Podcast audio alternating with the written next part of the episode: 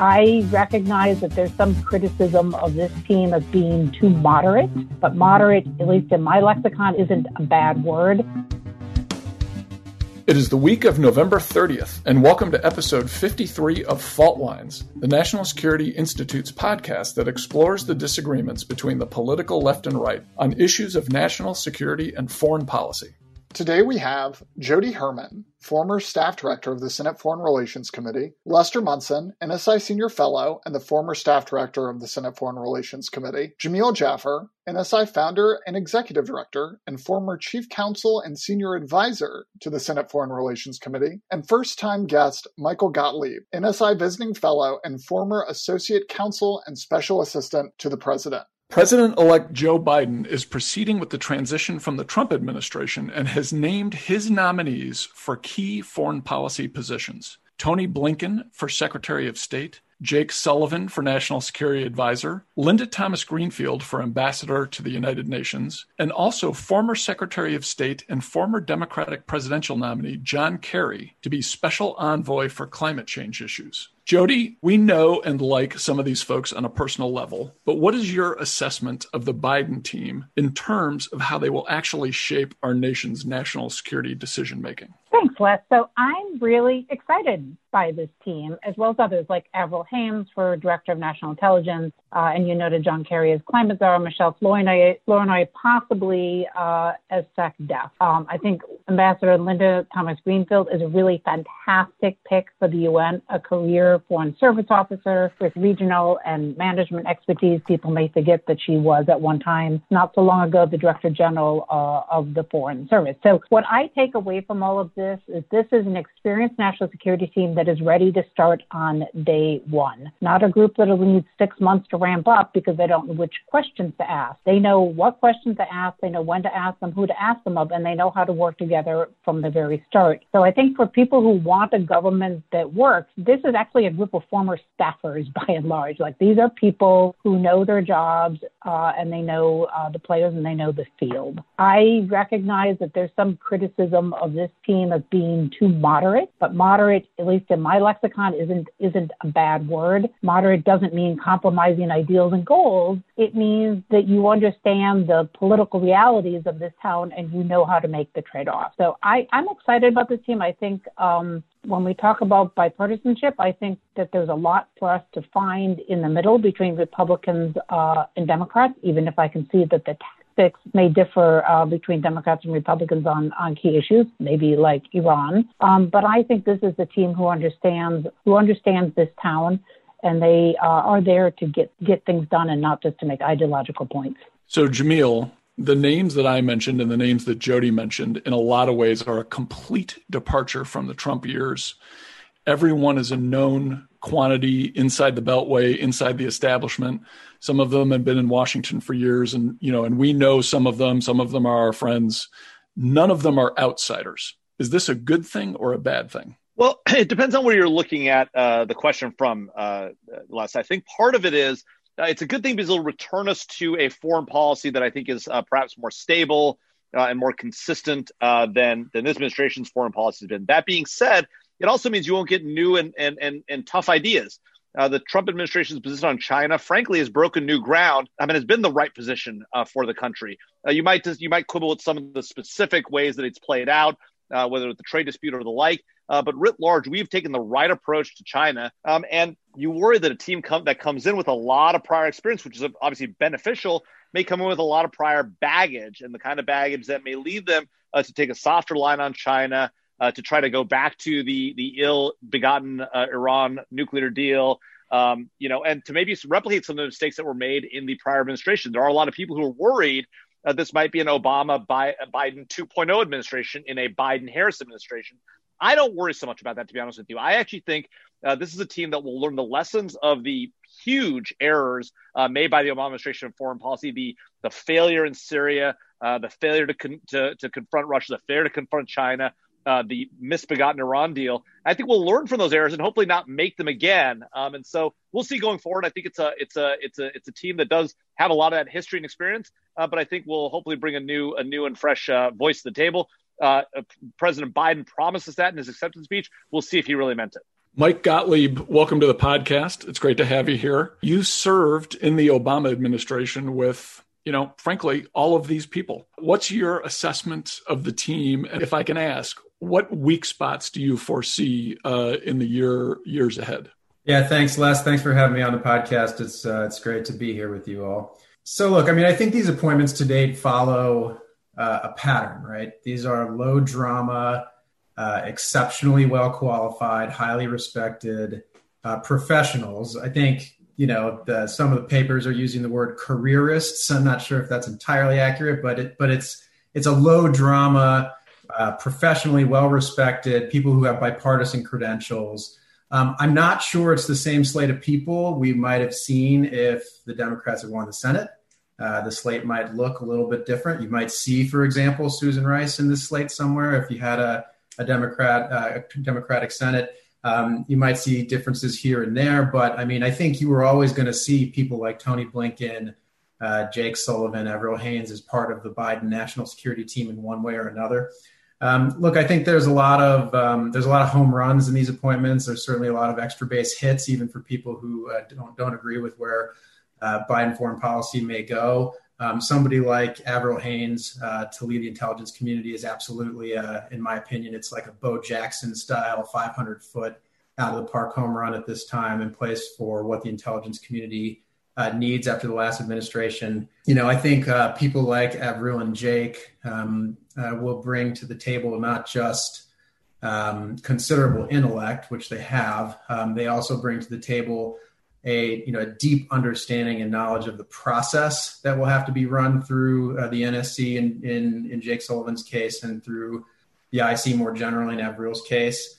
Um, and so I think and I think people, um, at least in my experience and and what you read about and some of the profiles that have been done on them, is that even people who disagree with them uh, in policy spaces tend to tend to say about them they're really good listeners uh, they get really deep on issues as opposed to relying on you know one to page one to two page briefing summaries. They actually understand what the bullet points in those summaries uh, mean and the debates that underlie each of them. They're really really good about navigating uh, disputes and debates within the interagency. And so these people will, I think, have you'll see a smooth uh, interagency process with with people like this at the helm. Right now it's really hard to say where the appointments are falling short just because we don't know yet who's going to be the secretary of defense. We don't know yet who's going to be the cia pick. There, there are some really really important key positions at doj at treasury that remain to be made um, in the national security space. And so i think it, it's kind of hard to say right now um, where this may fall short. You don't see somebody with um, a long-term military background on this team as of yet with secretary kerry obviously being the exception to that but in his climate position it may be less relevant um, so you may you might see that in one of the appointments to round out the team, but uh, you know I think it's I think it remains to be seen where they've got weak spots uh, until you've got a full slate on the table. So one of the things that strikes me about this group, and I and I, I agree that they are are very capable, smart uh, folks who know the process and know what they're doing and can and can do the job on on day one. I think there's there's no doubt about that. But the thing that strikes me is that this is a real departure from both the Obama administration and the Trump administration in this sense, except except for John Kerry, and we'll get to that in a second. There's there's no one here who has an independent power base or who represents either the other party or a significant faction within the president's party. You know, you saw with President Obama, he had kind of a team of rivals approach. He brought Hillary Clinton into the cabinet. He kept Bob Gates at defense, who was uh, a Republican, at least nominally a Republican. He'd been there in the Bush administration. With President Trump, you know, for, for whatever his flaws were, he brought in senior military leaders, many of whom were Democrats, because he knew he needed to shore up his credibility with national security conservatives. So you've seen other, the last two chief executives have really kind of rounded out their their staff and their cabinets with folks from from beyond just their rather narrow political base. So does anyone foresee that this might be a weakness for Joe Biden, that he hasn't really stretched to go find someone to bring in who's a big name who could help him get some things done, maybe on the Hill or internationally with a broader coalition than just his own supporters? I, unless I take kind of the, a slightly different view of that right? Joe Joe Biden is somebody who's been around Washington, uh, is a careerist himself, right? He spent uh, his career in the Senate and then as vice president and now as president. I kind of take it as this is somebody who knows what he needs to get the job done. So I don't think it's hugely surprising to me that he's relying on people that he knows, that he trusts, uh, and that are careerists, right? So if there's anything this town needs, it's actually people who just know how to do their jobs and just want to do them, right? Um, it isn't necessarily uh, about finding uh, skill sets, you know, that you don't have naturally. I think Joe Biden knows himself and he knows what he needs, and he's he's picked a team of people who just want to get down to it and, and do the work. And I have to say, like that is the right place to be right now. He hasn't picked anybody who's in, incredibly partisan. This is a group of people that, by and large, people respect, and you know what? They like them. Like people like this set of people. They like them as people and they respect their work. And I, I can't see, uh, you know, a better combination um, for a national security team at this moment in time, where we need some reconciliation. Jamil. You know what? I, I agree with Jody in the sense that this is a likable group. It's a group that is likely to be able to get things done. Uh, they are trusted on both sides of the aisle. Uh, a lot of these folks are. Um, at the same time, it is it has been disappointing uh, to see uh, the vice president, the president elect now not reach out to uh, Republicans to try and put a Republican in his cabinet. We haven't seen that happen yet. We haven't seen any outside the ballpark picks. I think you're right to point that out. Um, you know, a lot of these are, in fact, every single last person he has named thus far has had a long, uh, and I wouldn't call them careers. I like like Mike. Uh, these are a lot. These are political appointees. So they are, but they are definitely people who've been around the government for a while. I think Jody's right to say that that means they can get stuff done but it also means, as I said earlier, they come they come with a lot of baggage, and sometimes you need, you know, maybe you don't need the kind of Trump break all glass baggage, no, baggage, you know, bring everybody in from the outside who doesn't who doesn't know what's going on, uh, or frankly, to your point, Les, he did bring a lot of generals, but he fired a lot of generals too. Right, he didn't like the way they handled it because, frankly, when he brought smart, competent people in, they told him he was doing things wrong. He didn't like that, um, and he and he kicked them out, and then he went back to his sort of gut instinct. That's been the president's deep, deep flaw. Um, and you might argue that President President-elect Biden is making the other the opposite mistake, which is he's going with a bunch of folks who've been around the bend forever, um, and uh, and he hasn't brought any Republicans in. So maybe the time is now. He talked about national reconciliation in his acceptance speech. He talked about bringing the country together at a tough time. Um, you know, there are moderate Republicans, or frankly, you know, hawkish Republicans he could bring in onto his national security team if he wanted to. It doesn't seem like that's the current plan, uh, but it wouldn't be crazy. Mike, let me put you on the spot here, and let's talk about John Kerry in this context. He's, of course, the former Secretary of State. He was a senator for many terms from Massachusetts. He was the Democratic presidential nominee in 2004. He's an iconic figure in the party. He negotiated the Iran nuclear agreement. Uh, he was there when President Obama got us into the, the Paris Climate Accord. Uh, he's got a long track record. Some of the folks we've been talking about actually worked for John Kerry. Is John Kerry going to stay in his lane, or is he going to be kind of the management nightmare for the Biden administration? I, I very much doubt that in a White House with somebody like Ron Klain as chief of staff and with uh, with people like you know Tony Blinken as Secretary of State. I just I, I think it is um, I think it is very unlikely that you see um, a a White House with sort of these um, competing fiefdoms. Uh, I, I, it just doesn't seem very likely to me. I don't know what what Secretary Kerry's end game would be uh, in doing that, and part of the elevation of somebody with a stature like Secretary Kerry to a position focused on climate is designed to elevate that issue uh, and to do so in a way that suggests that the, the president elect and his team view this as a, an existential uh, threat, one that deserves to be at the forefront of national security issues. And I think that um, that that's something that um, that Secretary Kerry is likely to take seriously. Look, at the end of the day, I mean, uh, this is the question is impossible to, to predict accurately. I think you can never tell if somebody's going to completely go off the rails and decide to start submitting memos uh, onto the onto the desk in the Oval without permission. Uh, we've certainly seen some of that in this administration, but uh, I, I, find Ron Klain runs a pretty tight ship, and I expect him to run a pretty tight ship in this administration. What What do you think, Jamil? Is Ron Klain going to stand up to John Kerry? Well, look, I mean, John Kerry is a big personality to stand up to, right? Uh, number one. Number two, uh, Ron Klain can run as tight a ship as he wants, but John Kerry has been put on the National Security Council, so he's going to be in every meeting. And the idea that John Kerry could possibly hold his tongue when an important issue of national security that comes up that he's worked on before, which by the way is all of them, right? Or at least in his percent, you know, view is all of them, uh, is is laughable. The idea he's going to stay in his own lane and just do just do climate change and only went on climate issues. I mean, when when NSC meetings happen, there's no chance of that on this planet unless John Kerry you know, has become a different human being in his old age. But let's just point to the facts. You know, this is a man who was highly critical of Senator Tom Cotton in his official role as a U.S. Senator, writing letter writing a letter to the supreme leader of Iran on the Iran nuclear deal, and yet for the last four years has been traipsing around the globe telling every European ally that will listen, don't tr- don't listen to the Trump administration. Don't worry about the Iran nuclear deal. As soon as we get back in office, we're gonna re- we're gonna re-put it in place. I mean, it, the idea that he's gonna keep his mouth shut now when he gets to the oh when he gets to the National Security Council and the, in the Situation Room. I mean, come on. I don't really see that the same way. I, I hear you that Iran is a little bit of a harder issue for him to stay out of.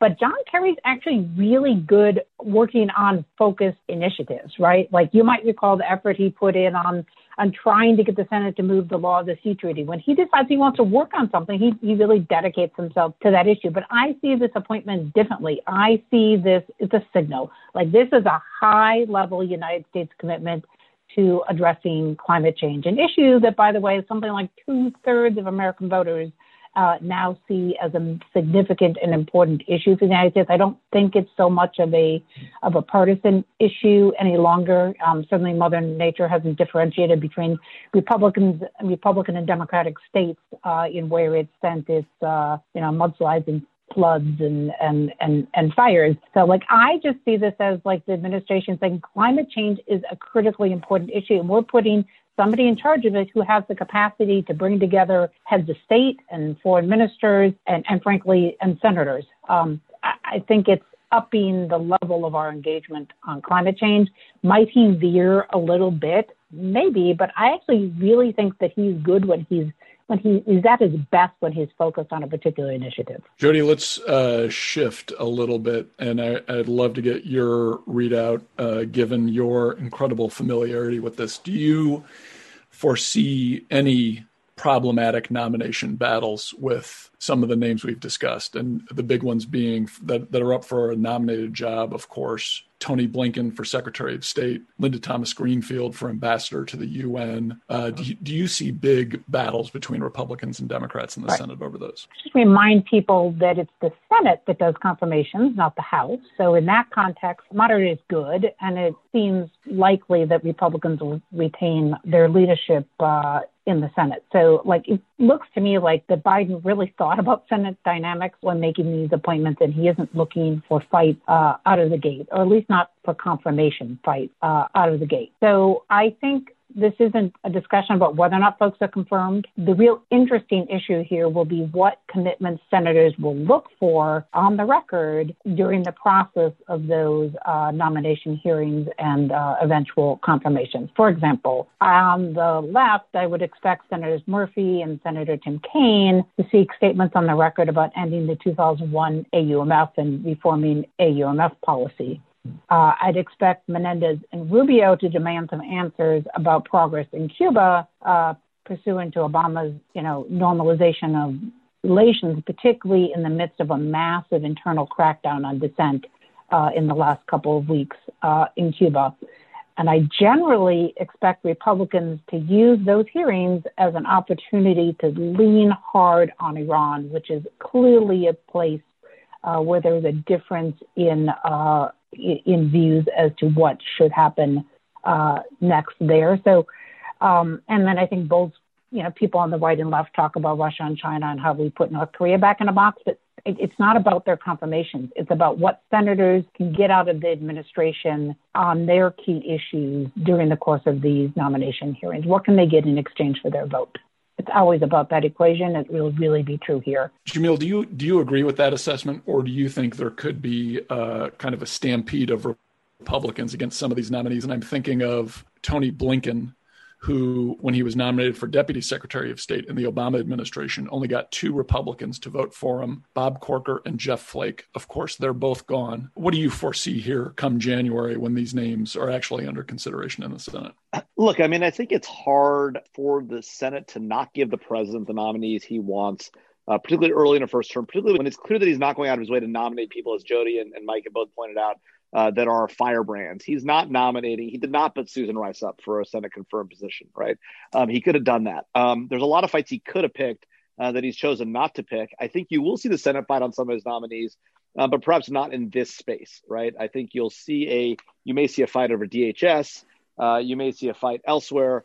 Um, I don't see Linda Thomas Greenfield or Tony Blinken being particularly um, controversial. Now, that being said, um, you know, at, at, at, as you point out, you know that, Blinken got limited votes uh, when he was Deputy Secretary of State.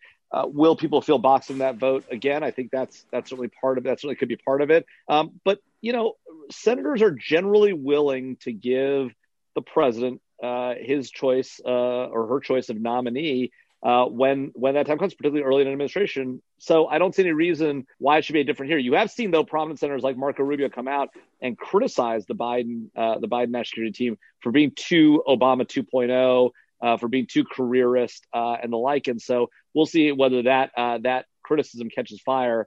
Uh, in the Senate, as, as Senator Rubio tries to get out in front of um, other Republicans to lead the sort of you know loyal opposition. Grant, last question for this segment before we transition to Iran full time. So, one of the things you guys brought up was that at the beginning, uh, Jody said moderate isn't a bad word, and that Jamil sort of suggested that when you only have inside the Beltway folks, you're not going to get these sort of big thoughts or big swings. Um, but the foreign policy establishment has largely shifted to a hawkish place on China and Russia. Where do you guys still see the need for outside thinking? Do we need to take a big swing on India or South America or some other regional or topical area in foreign policy? Mike, you're up, man. I'm not sure I have the answer to that. I'm not sure anybody on this podcast has that has the answer to that. Um, some ideas that come to mind where out of the box thinking would probably be helpful. You know, Venezuela, which uh, I'm going to talk a little bit about uh, later in the podcast, I think is one area where there's not going to be any choice but to have some out of the box thinking, and so I suppose that could be one area where um, you know relying on on outsiders or people who bring a fresh perspective could be useful. Afghanistan is another area where um, people who come in with a fresh perspective. I'm not sure that I'm not sure that the populist uh, war is always bad. Fresh perspective is the one that needs to be brought to bear in Afghanistan, but certainly one uh, that is focused on um, the intersection between anti-corruption um, and uh, our foreign aid dollars and the way that that influences our ability to sustain troop presences and, and, CT operations in places like Afghanistan could be useful. So I think I definitely think there are places in the world where big swings and fresh perspectives uh, on uh, long-standing conflicts and, and policy foreign policy problems would be useful. But I, I'm not sure I have the the magic formula for that. I do think it's important that the administration seek at least some way to get outside the normal box. And you, and you do have, I think you do have to give the Trump administration credit for rethinking the approach to the Middle East peace process. It left the old models behind. It achieved new things that really no one thought was possible four years ago. Uh, and it, and it's put us in a totally different place in the Middle East. I think I think very much to our benefit. Now, I'm not I'm not saying the whole administration was uh, spectacular success, but their thinking outside the box did lead to some good things happening in certain cases. Uh, and and as uh, Mike, I agree with you. Like on on Venezuela and Afghanistan, fresh approaches are are going to be most welcome. Jody. Yeah, so I have one that isn't any of the topics that we usually talk about. I think there's a whole laundry list of things this administration will need to very quickly wrap its head around. Uh, but the one that we're not talking about, that frankly we don't ever talk about, that we always should talk about, is Central America, right? So, which is key to addressing the immigration issue. But the truth is, we've never really taken developments in Central America seriously even as thousands of refugees flee uh, across our borders from the violence that is uh, that is frankly a way of life in much of that region. So if we're going to get serious about immigration policy, then we actually have to get serious about having a foreign policy towards Central America that looks to help those states build societies where people actually want to to stay and have opportunity uh, to um, to live not just subject to violence, but to actually be able to live their lives and and be able to sustain themselves economically. I can't think of an administration that has taken that issue seriously over the last uh, couple of decades, uh, unfortunately. Uh, and yet we continue to be surprised by uh, migration and, and refugee flows from the region while completely ignoring what's going on on the ground. Be great to see some new thinking on that. All right, let's shift to Iran and how President Biden will handle it. The Joint Comprehensive Plan of Action has been operational for over five years. Many of its key provisions begin to expire in just three years. It was John Kerry, soon to be our climate envoy, who worked very hard during the Trump administration, conducting his own diplomatic talks with Iranians and others to keep the agreement viable. Michael, what's your sense? Is President Biden, once he takes office with this team, who include a lot of folks who were involved in the negotiations uh, from the very beginning uh, back in 2009, is, is President Biden going to try to get the United States back into the existing Iran deal, or is he going to try to fashion a new nuclear agreement that's perhaps more sustainable? Yeah, so I think that the the team has been pretty disciplined in their messaging on this, going back, you know, six, six, 12 months now. Um, you know, the president elect wrote an op-ed back in September where he stated, I'll just read the, I'll read the quote because it kind of uh, guides the discussion. He says, if Iran returns to strict compliance with the nuclear deal, the United States would rejoin the agreement as a starting point for follow on negotiations. So there's a couple of components to unpack there. One is what does return to strict compliance mean? And then the second is what does it mean to be the starting point for follow on negotiations? Um, on the on the lat- taking the latter point first, the follow on point uh, for further negotiations. Um, you know, Jake Sullivan's given a bunch of speeches and talks on this and written some stuff that that sort of explains it. The way he views this, at least, is that the Iran deal is similar to other arms accords in that you have a, a starting point negotiation that you then build on for other issues that were too too controversial or problematic to be addressed in the first one. Um, and I think you know he's said uh, in some of those speeches and writings that one of the things that Iran would have to signal for us to get back in the deal is that they uh, view it as a negotiation on an agreement that has a longer time period on um, new issues uh, or new provisions with respect to um, uh, verification and monitoring um, and the like. And then I think you know the other question, the, the, first question was, what does it mean to return to strict compliance? Um, and there, I think you know there, um, you know the, the the beauty's in the eye of the beholder. There, I mean, I think it is. Is it is it enough? uh, for Iran to come back to um, the production levels that uh, it was at before uh, Trump pulled out of the deal? Um, or are they going to have to take other steps as well? Of course, um, you know, if Iran were to take uh, provocative actions following recent events, that would that would raise other questions. But I do think you're going to see um, the incoming administration start to move in those directions and fill out some of the details on what return to compliance uh, may mean and what further negotiations may look like. So, Jamil, uh, persons unknown uh, carried out a very sophisticated assassination of uh, Mohsen Fakhrizadeh, who was the head of the Iranian nuclear weapons program a few days ago. Uh, there's been a lot of news on this, uh, a lot of churn on Twitter, a lot of speculation about who did it. Uh, aside from that, what's what's the impact of his death on on this issue? Does it change materially? The ability of the, the incoming administration to to do a new deal with Iran or get back into the old deal. Well, I think Mike is right that if uh, the Iranian regime were to lash out uh, now uh, in response to the killing of their top nuclear scientists, it would make it much harder uh, for the administration to do what it said it's going to do, which is basically go back to the Iran nuclear deal. Um, that, of course, would be a huge mistake. Um, it would squander the massive leverage that the Trump administration has put in the Biden administration's hands. Uh, you know, the Iranian economy has been deprived of over 2 million barrels of oil in the last two years. Uh, 30 countries that have, have zeroed out uh, their oil imports uh, from Iran. Um, uh, the regime has lost $70 billion in oil revenue just in the last two years. Uh, to, to simply throw that leverage away um, and say, well, we'll get back in the Iran nuclear deal as long as you come back into, into compliance with what was everyone now can admit was a terrible deal that the Iranians never actually complied with fully. um, you know, is just silly. I mean, it's just it's bad policy. Um, it's a mistake, and it would it would not create the leverage for further negotiation. It would simply give away that leverage. So I think if the administration were smart, um, they would look. They don't have to agree with the, with the Trump administration's policy of leaving the deal, but they've now been handed a tremendous amount of leverage. The Iranian economy is much weaker today than it was when, when President Trump came into office. Take advantage of that, right? Use that leverage to get a better deal now to put some of the issues that were previously left off the table before, like Iran's support for terrorism, like its continued pursuit of a nuclear weapons program, um, beyond just the silliness of, of, of, of enrichment, which they've, essentially mastered. Um, and, uh, and and really take take some other issues off the table. It's support of Hezbollah, it's support of Kataib Hezbollah, it's it's attacks on Americans in, in Iraq. I mean Iraq. I mean there are a million issues that you could try to deal with in this. Oh, by the way, and not just give away ballistic missile uh, uh, testing either, uh, which is exactly what the administration did in their last deal. Jody, let's take this issue to Capitol Hill for a second. Where where are key Democrats? And I'm I'm thinking of Bob Menendez and Chuck Schumer, who both uh, opposed the deal back in 2015 when it was before it became finalized. What what are they going to be saying? Do you think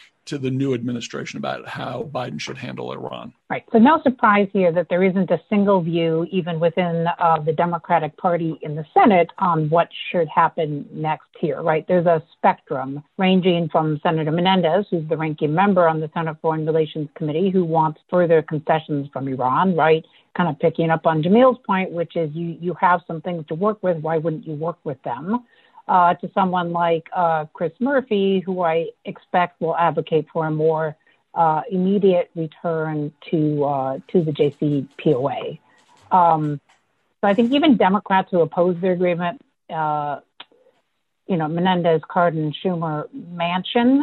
uh, let's be clear, they all thought it was a bad idea to pull out of the agreement, right? Because it compromised American credibility and it actually made it harder for us to hold Iran to account to its commitments because we were also outside of the agreement. So all of those people who were no's um, have kind of overcome the ideology of no agreement um, and actually think that we need to have an agreement with Iran. Now, what that should look like, you know, there are different views there. So, you know, I think all of them kind of view us as being in a worse position today than we were previously. Iran's operating outside the agreement.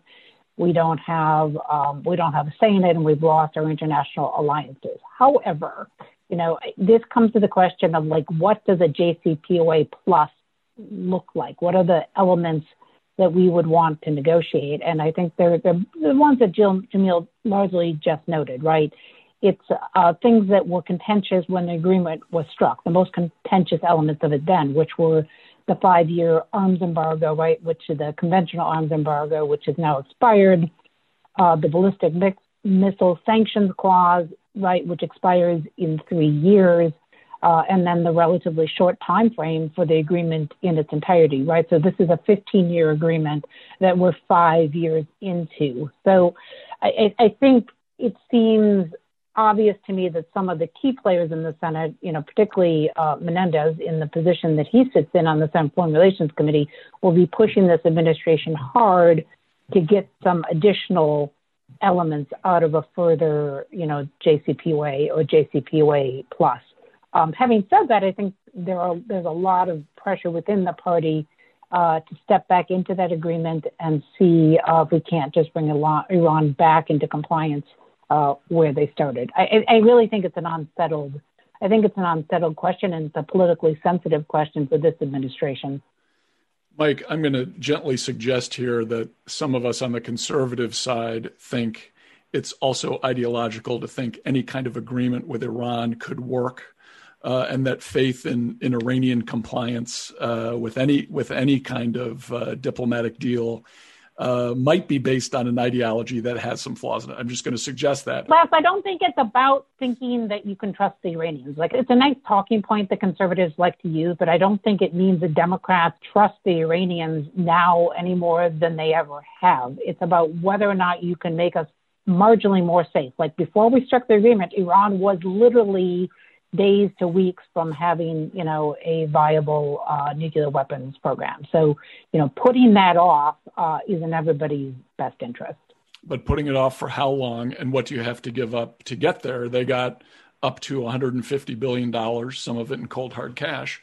uh, in in exchange for eight and a half years of forbearance. And and so I think on on our side, it's ideological to think that uh, getting them in an agreement is somehow a good that could lead to other good things happening, which is exactly what the administration right. suggested. But if you don't have an agreement, what prevents them from just moving forward, right? So the, the idea was always there. Like, if you don't have an agreement at all, what stops the Iranians from moving forward? Because it wasn't our sanctions. Like, they're impactful and useful to bringing Iran to the negotiating table, but they weren't actually stopping uh, their progress. Mike, let me let me ask you this question though. Given given all this and what's likely to be new initiatives on Iran Iran. How does the new administration balance what's going on between Israel and the Sunni Arab countries in the Gulf, which which has been, I think, by by almost universal agreement, a, a huge plus.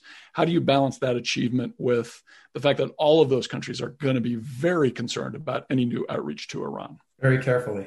I mean, it's the it's, you know it's, it, Israel's opposition to rapprochement with Iran is it's not a new thing and it's not a secret. And I think that um, you know the administration will have to approach the bilateral relationship with Israel very carefully and the multilateral relationship with the countries that Israel has now formed ties with very carefully. And that that is one thing that is substantially different about the region. Um, today than was the case when the JCPOA was was entered into is that you do have a level of contact among um, countries there, especially including Israel, that uh, that were that simply was not taking place, at least not out in the open, uh, in a, in a traditional diplomatic sense uh, today. And so, I think, uh, in in many senses, I actually think that gives the new administration more to work with. I mean, it gives them more uh, touch points and and greater opportunities to find uh, um, greater opportunities to find mutual and shared interests uh, where they may not have existed before. It obviously creates greater challenges as well uh, and sensitivities, and the distrust of Iran um, is, is, certainly not, no higher today, uh, uh, no higher today than it was uh, when the Trump administration came in. So. Um, I, I, think I think they'll have to manage it very carefully. I think that um, that this is one of the areas where having a team that is steeped uh, in the politics and the international politics of this particular deal and agreement will be useful because they they know the players. Uh, they know the players not just in Iran but in the region as well, and I think that will be to their benefit.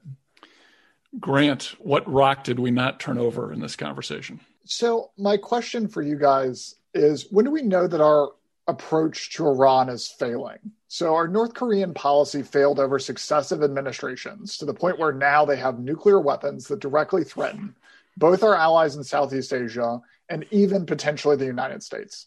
How do we make sure that successive administrations don't just sort of wobble between maximum pressure and the JCPOA to the point where Iran on the ground has already accomplished all their nuclear ambitions? Jamil, your turn. Yeah, I mean, I, that is the that is the million dollar question, Grant. It's a great question because I'm not sure there's a good answer to it. Although, you know, if I were picking, I would say you have to do something different. If you do what the administration currently plans to do, the Biden administration, which is just go back to JCPOA and use it as the beginning of the sort of you know, SALT treaty leads to the START treaty leads to the new START treaty, right? Which is what Jake has laid out. Um, that would be a fail uh, because they have new and different leverage, as you've already heard over and over again. Take advantage of that. Don't waste that leverage. If you just vacillate between maximum pressure and JCPOA, you know that's that's failing. Instead, what you should do is try to take advantage of, of the of the opportunity that's here. Um, and look, I, I, am not one of these people who say there's no deal that the Iranians will ever live up to. I do I do think that it's hard to trust them, particularly this regime. But I do think that um, if we were to really uh, uh, you know, be serious about this and put in place uh, real measures uh, that would allow for real verification. Um, and frankly, let it go through the actual treaty process. I mean, imagine that actually doing a real, no kidding treaty. Um, you might have the kind of political support you need in the United States. You might get the kind of deal the, that you need with the Iranians to get them to move further. And, and maybe that's a new path forward, but nobody's talking about doing that. Grant, I think the answer to your question is very briefly what what will pass muster uh, in terms of a longer term uh, sensible arrangement with Iran is something that's going to work out in the region, not necessarily with our where our Western European allies are, although we respect them enormously, but rather with our where our Middle Eastern allies are. Israel and the Sunni Arab countries are the ones that have to live right next door to Iran. They're the ones who are going to have to be uh, in accord with an agreement that's sustainable. Jody. I'd like to get a little bit away from this presumption that all of these problems are solvable and that we blame one party or the other when they're not actually solved, right? There's a third party, third country here, whether that's North Korea uh, or Iran, um, who actually dictates a lot of what uh, of what will happen, right? So, you know, a smart policy is a policy that moves us further away from a nuclear Iran, or a policy that uh, keeps North Korea from doing more nuclear testing.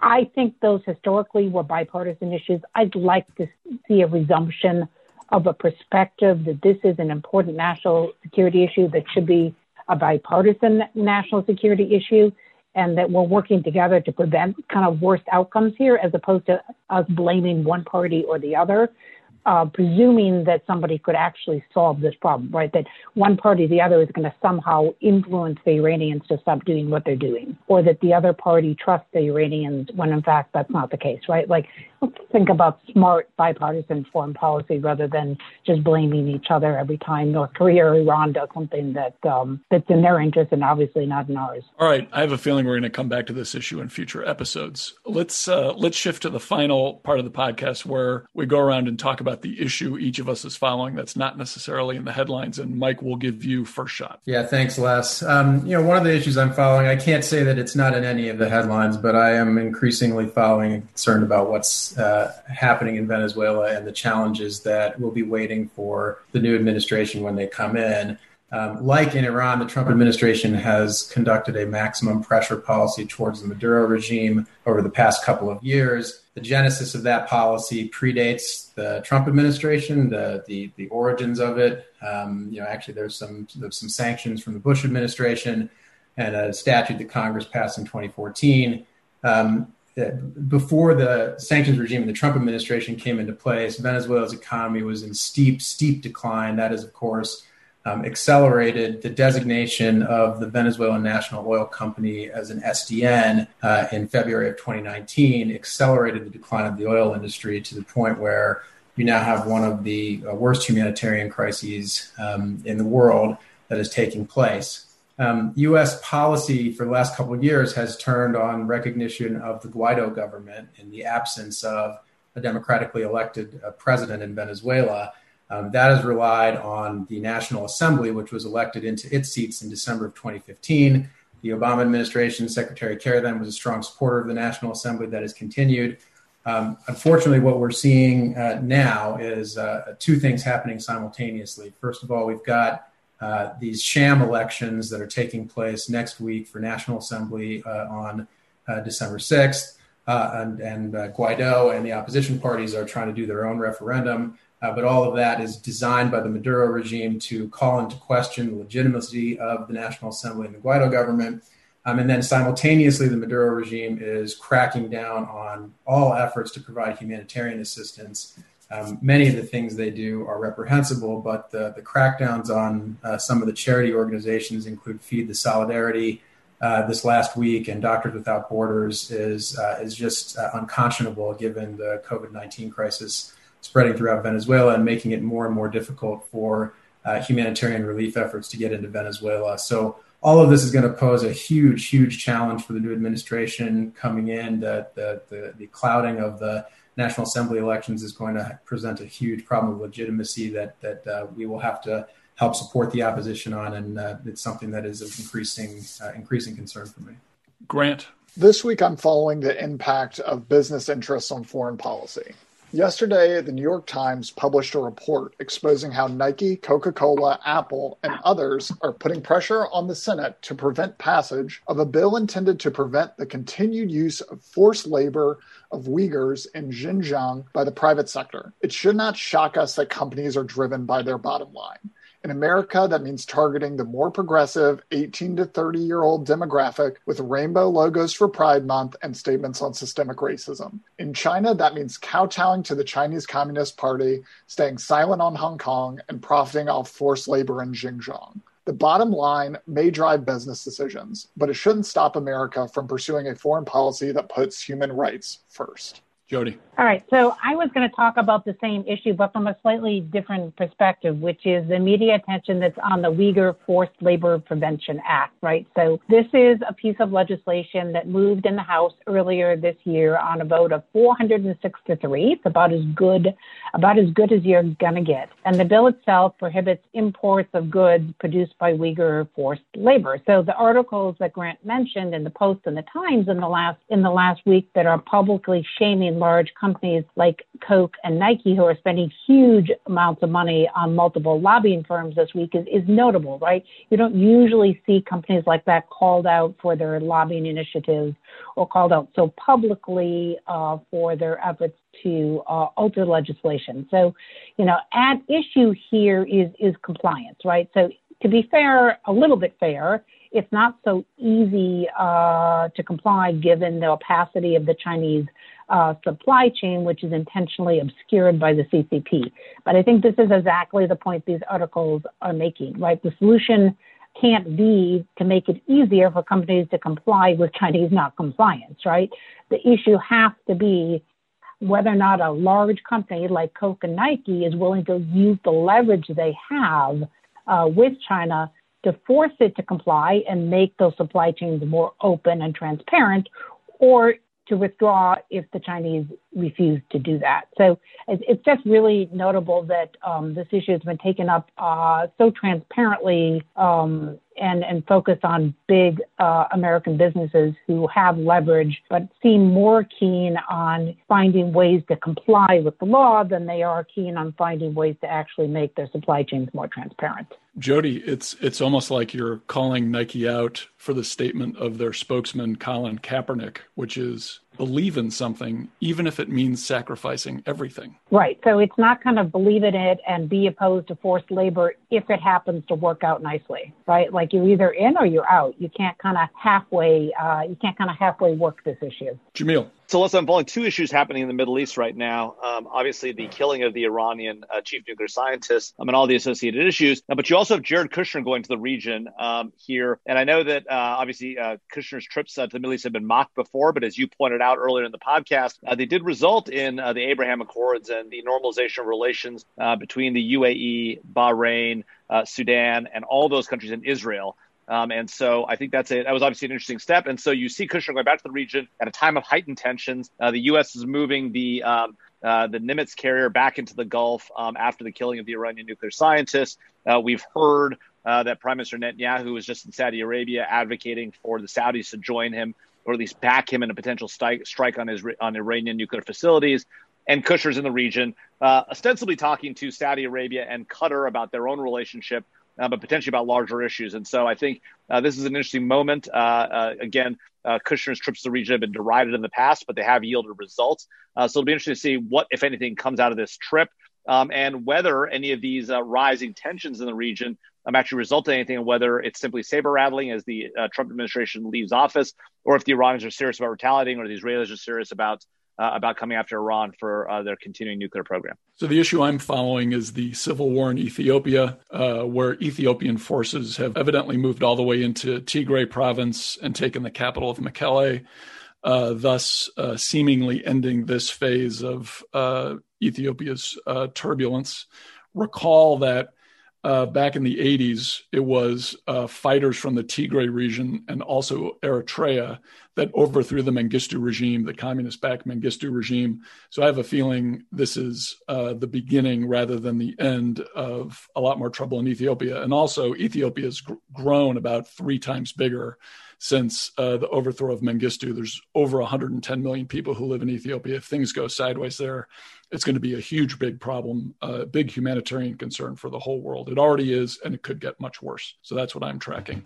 That's a wrap. As always, Fault Lines is produced by the National Security Institute. Find out more about the Institute and upcoming events at nationalsecurity.gmu.edu. If you have any topics you'd like us to cover in the future, send us an email at nsi at gmu.edu or tweet us at MasonNatSec. If you like what we're doing here, please be sure to rate, review, and subscribe so that more people can find our show. We'd like to thank Claude Jennings for engineering and Lester Munson for hosting. And Grant Haver for producing and directing. Join us next week for another provocative conversation and further analysis of national security's fault lines.